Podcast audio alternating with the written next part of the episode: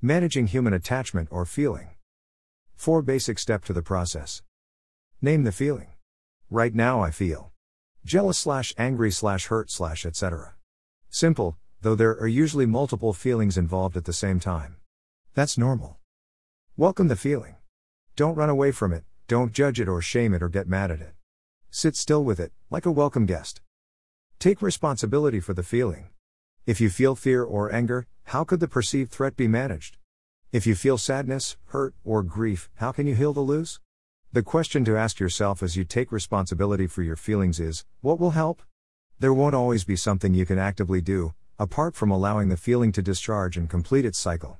And remember that it's not your partner's fault or obligation, their help is entirely voluntary and provides an opportunity for you to express gratitude for the support. Communicate the feeling and the need. At last, the easiest part. I feel X, you say, and I think what would help is Y. For example, I feel threatened by the time you spend with your coworker, and I could use some kind of plan that will give me reassurance. Or, I still have this hurt about that time you did X, and what I need is some time to go through that emotional tunnel so I can get to the light at the end.